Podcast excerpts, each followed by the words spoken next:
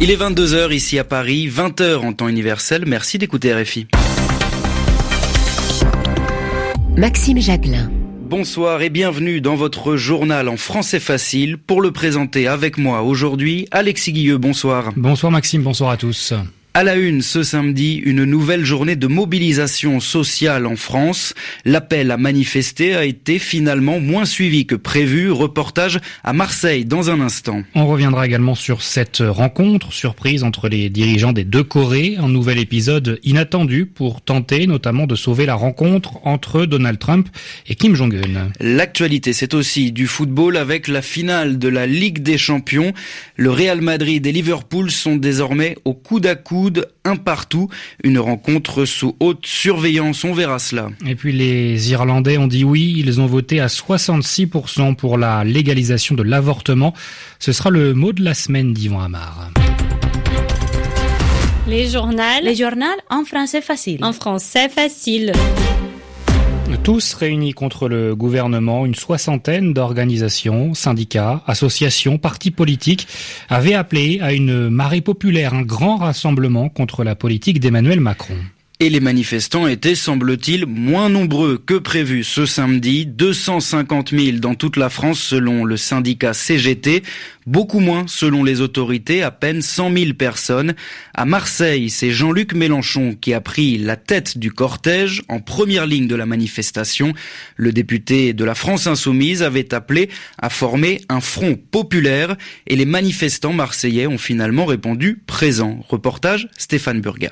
Un vieux port qui a lentement fini par déborder et un coup d'envoi national de la marée populaire donné par Jean-Luc Mélenchon debout sur une caisse en bois en guise d'estrade. Formez ce front populaire dont le pays a besoin, le voilà sous vos yeux si vous vous demandez ce que c'est que ce front populaire. C'est tous ces braves gens dont vous devez voir les yeux et les sourires. Ne comptez que sur vous, il n'y aura pas de sauveur suprême.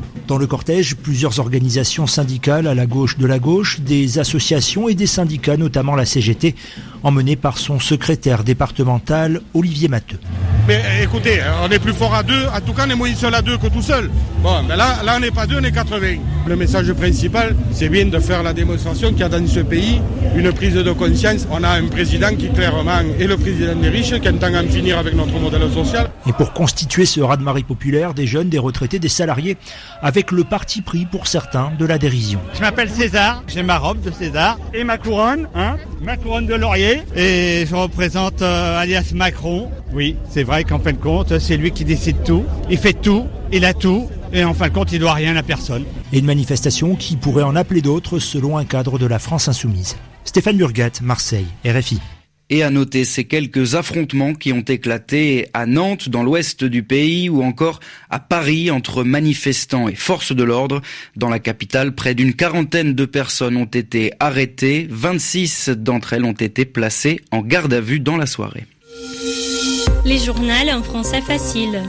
RFI 16h03 à Washington, le président américain n'en finit plus de tergiverser, d'hésiter sur sa rencontre très attendue avec le leader nord-coréen. Alors cette rencontre aura-t-elle finalement lieu? Non, avait dit Donald Trump cette semaine, mais après avoir parlé longuement avec Pyongyang, il pourrait bien revenir sur cette décision et se rendre comme prévu à Singapour le 12 juin prochain.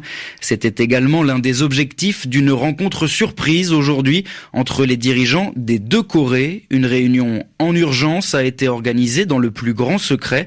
Elle a eu lieu à Panmunjom, dans la zone démilitarisée entre les deux pays, à l'endroit même où Kim Jong-un et Moon Jae-in s'étaient déjà retrouvés pour un premier sommet historique. C'était il y a quelques semaines. Aux États-Unis, le président de l'université californienne USC a accepté de démissionner, de quitter son poste après les révélations la semaine dernière du Los Angeles Times. Selon le journal américain, un ancien gynécologue du campus est accusé d'avoir abusé sexuellement des étudiantes pendant plus de 25 ans.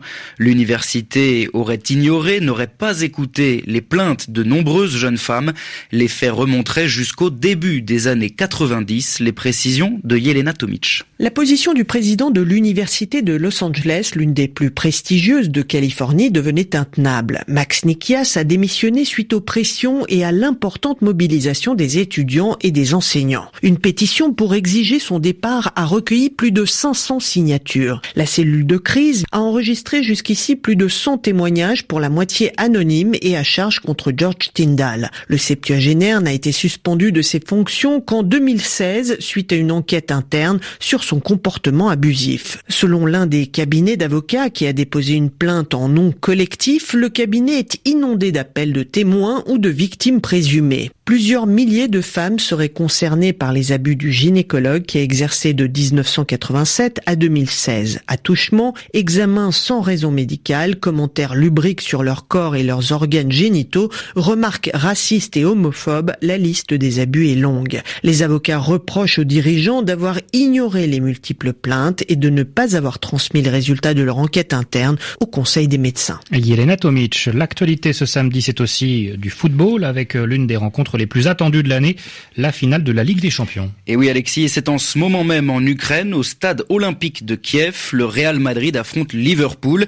Les Espagnols et les Anglais sont désormais au coude à coude, un partout, après des buts de Karim Benzema et Sadio Mané. Et en dehors du terrain, les autorités ukrainiennes sont particulièrement mobilisées, en alerte. Elles craignent de nouvelles cyberattaques, c'est-à-dire des attaques informatiques. D'après la police locale, des hackers russes pour pourrait bien perturber la finale en s'attaquant à des équipements particulièrement sensibles. William Delesseux.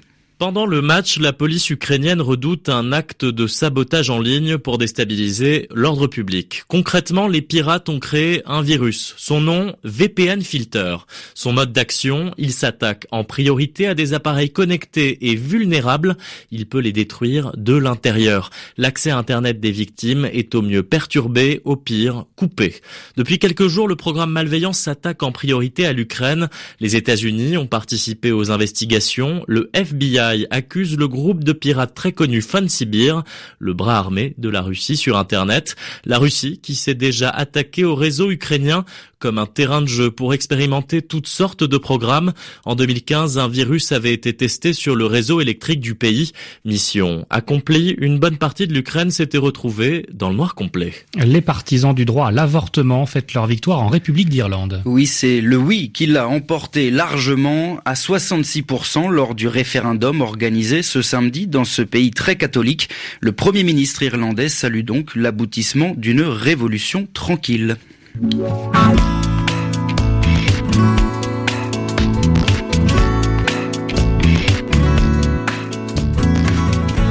C'est l'heure de retrouver le mot de la semaine. Aujourd'hui, Yvan Amar nous parle justement de l'avortement.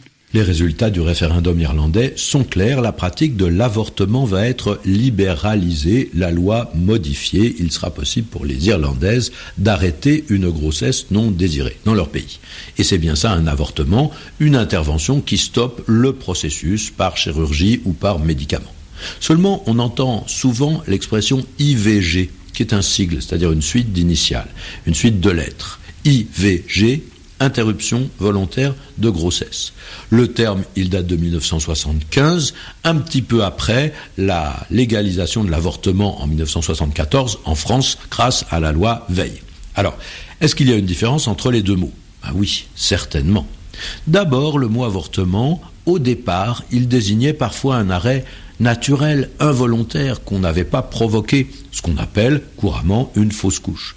Seulement aujourd'hui, quand on emploie le mot avortement, ce n'est pratiquement plus jamais dans ce sens-là. On pense toujours à quelque chose qu'on provoque, qu'on a fait exprès quand on parle d'avortement. Seulement, le mot a une histoire. Hein. On l'associe bah, à ce qui est criminel et interdit, on l'a dit, mais aussi ce qui est clandestin, ce qui est sordide et ce qui est dangereux, parce qu'on mourrait beaucoup des suites des avortements. Et tout cela rappelle une période où l'on considérait que si on avortait, c'est parce qu'on avait péché, c'est parce qu'on avait mal agi. Alors heureusement, de nos jours, on le pense moins, cette conception malheureusement n'a pas totalement disparu. Quand on parle d'IVG, on a affaire à un mot tout à fait différent, qui n'a pas le même passé. C'est un mot médical, parce qu'une IVG, c'est technique, c'est surveillé, c'est légal. Et en tout cas, moralement, c'est neutre. C'est-à-dire qu'en prononçant le mot IVG, on ne condamne pas l'acte que ça représente. Yvan Amar, c'est la fin de ce journal en français facile. Merci à vous de l'avoir suivi. Merci Alexis. Merci Maxime, à demain.